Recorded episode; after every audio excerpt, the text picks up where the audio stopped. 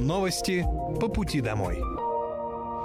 Здравствуйте, это новости по пути домой и с вами я, Мира Алекса. Пока вы добираетесь до дома за рулем своего автомобиля, на пассажирском сиденье или в общественном транспорте, я расскажу вам о том, что произошло сегодня в Подмосковье, в России и в мире.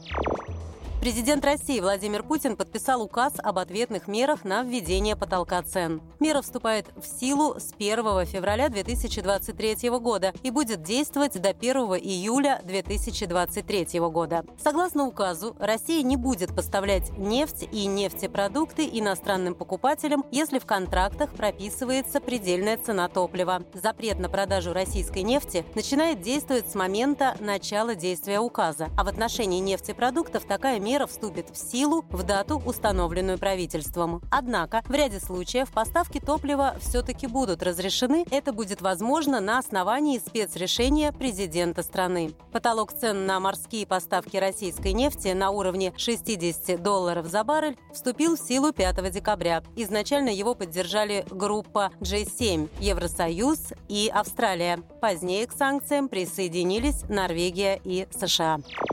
Экспорт Подмосковья вырос почти на четверть в 2022 году. Общий рост экспортных поставок обеспечил в регионе экспорт в страны дальнего зарубежья. Он в отчетном периоде вырос более чем на 50%. Основными торговыми партнерами области в 2022 году являются Китай, на который в январе-сентябре пришлось более 28% всего товарооборота региона, Беларусь более 12% и Казахстан 5%. Всего на долю первых 10 крупнейших крупнейших торговых партнеров Московской области пришлось более 66% от общего товарооборота. В этом году произошли изменения географии международных торговых отношений Подмосковья. Из первой десятки крупнейших партнеров области выбыли Япония, Франция и Нидерланды. При этом вошли в десятку Индия, Турция и Корея. Таким образом, Подмосковье успешно перенастраивает международную торговую политику, исходя из сегодняшних реалий. Ранее губернатор региона Андрей Воробьев отметил, что власти Подмосковья готовы поддерживать предпринимателей, которые решили заниматься бизнесом на территории области. Они могут получить земельные участки бесплатно или со значительными скидками, компенсации на развитие инфраструктуры.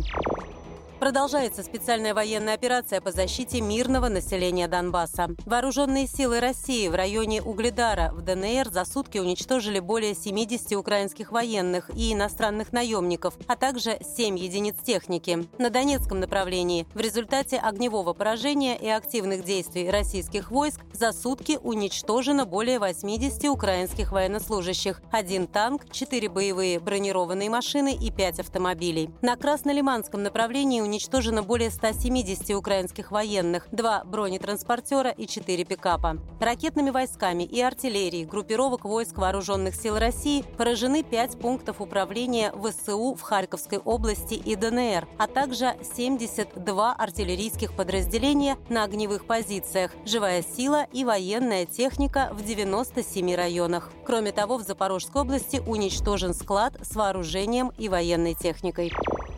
Сотрудники МЧС России обеспечат пожарную безопасность на всех массовых новогодних мероприятиях в Подмосковье. Особое внимание будет уделено вопросам безопасности при использовании пиротехнической продукции. Для запуска фейерверков в регионе подготовлено около 200 площадок. Об этом рассказал Алексей Баринов, старший инспектор отделения профилактической работы Главного управления МЧС по Московской области на территории городских округов Подмосковья определено 193 площадки для запуска пиротехнических изделий, в том числе фейерверков. Данные площадки выбраны с учетом обеспечения требований безопасности, которые включают в себя следующие моменты. То есть место расположения площадок э, исключает возможность нахождения вблизи э, линии электропередач. Площадки для запуска пиротехники и фейерверков располагаются на удалении от зданий и сооружений, а также мест массового скопления людей. Все площадки оборудованы информационными стендами и содержат необходимые требования пожарной безопасности при обращении с пиротехникой. Также данные площадки оборудуются первичными средствами пожаротушения, такими как огнетушители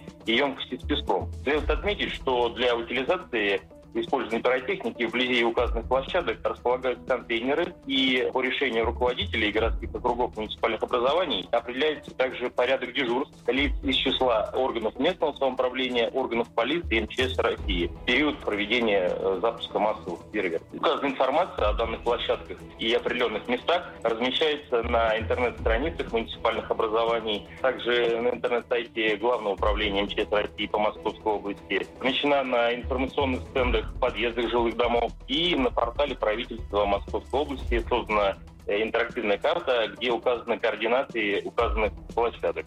Также в ведомстве напомнили о правилах покупки пиротехники. Так, покупать пиротехнические изделия следует только в специализированных магазинах. Особое внимание необходимо обратить на наличие у продавца сертификатов соответствия на приобретаемый товар. Кроме того, необходимо строго следовать инструкции по применению.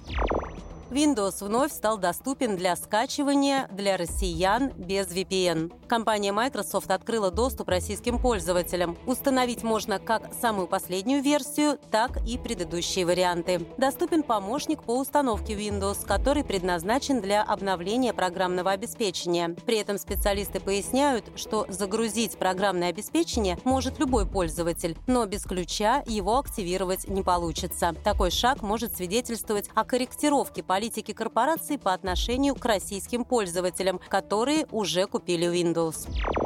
В Химках стартовал первый в истории автопробег Дедов Морозов со всего Подмосковья, в котором приняли участие представители всех городских округов Московской области. В начале новогодние волшебники поздравили детей на театральном катке и вручили сладкие подарки. Акция проводится в городе уже третий раз, но в этом году она приобрела статус областной. Сегодня более трех тысяч сладких подарков развезли в социальные центры Красногорска и Щелково, а завтра и послезавтра презенты развезут везут по остальным городам. Смысл акции в том, что Деды Морозы развозят подарки в социальные центры по всей Московской области для детей, оказавшихся в тяжелой жизненной ситуации. В будущем планируется каждый год выбирать новый муниципалитет, который будет стартовой точкой акции. В Московской области государственные музеи и театры при поддержке Министерства культуры и туризма Подмосковья разработали афишу новогодних мероприятий. Их можно посетить по Пушкинской карте. В историко-художественном музее «Новый Иерусалим» в Истре состоится музыкальная гостиная «Рождественские истории». Она пройдет по праздничной программе скрипичного ансамбля Большого театра. Рождество в дворянской усадьбе встретят в музее-заповеднике «Усадьба Муранова», а посетить музыкальный спектакль волшебная барабанная палочка можно будет в мемориальном музее-заповеднике Чайковского в Клину. В музее-заповеднике Чехова Мелехова пройдет новогоднее гуляние, а в Серпуховском историко-художественном музее состоится иммерсивный вечер «Путешествие в прошлое. Старый Новый год». Посетить выставку «Подарок к Рождеству. Игрушка и скульптура Александра Варганова» можно в Сергио-Посадском историко-художественном музее. Новогодняя программа «В гостях у сказки» пройдет в усадьбе Шахматова, а театрализованная экскурсия «Рождество в Царицыных палатах» в Звенигородском музее-заповеднике. Большую новогоднюю программу подготовили также областные театры. Подробная информация о спектаклях размещена на официальных сайтах учреждений и в социальных сетях. Это были новости по пути домой, и с вами была я, Мира Алекса. Желаю вам хорошей дороги и до встречи. Новости по пути домой.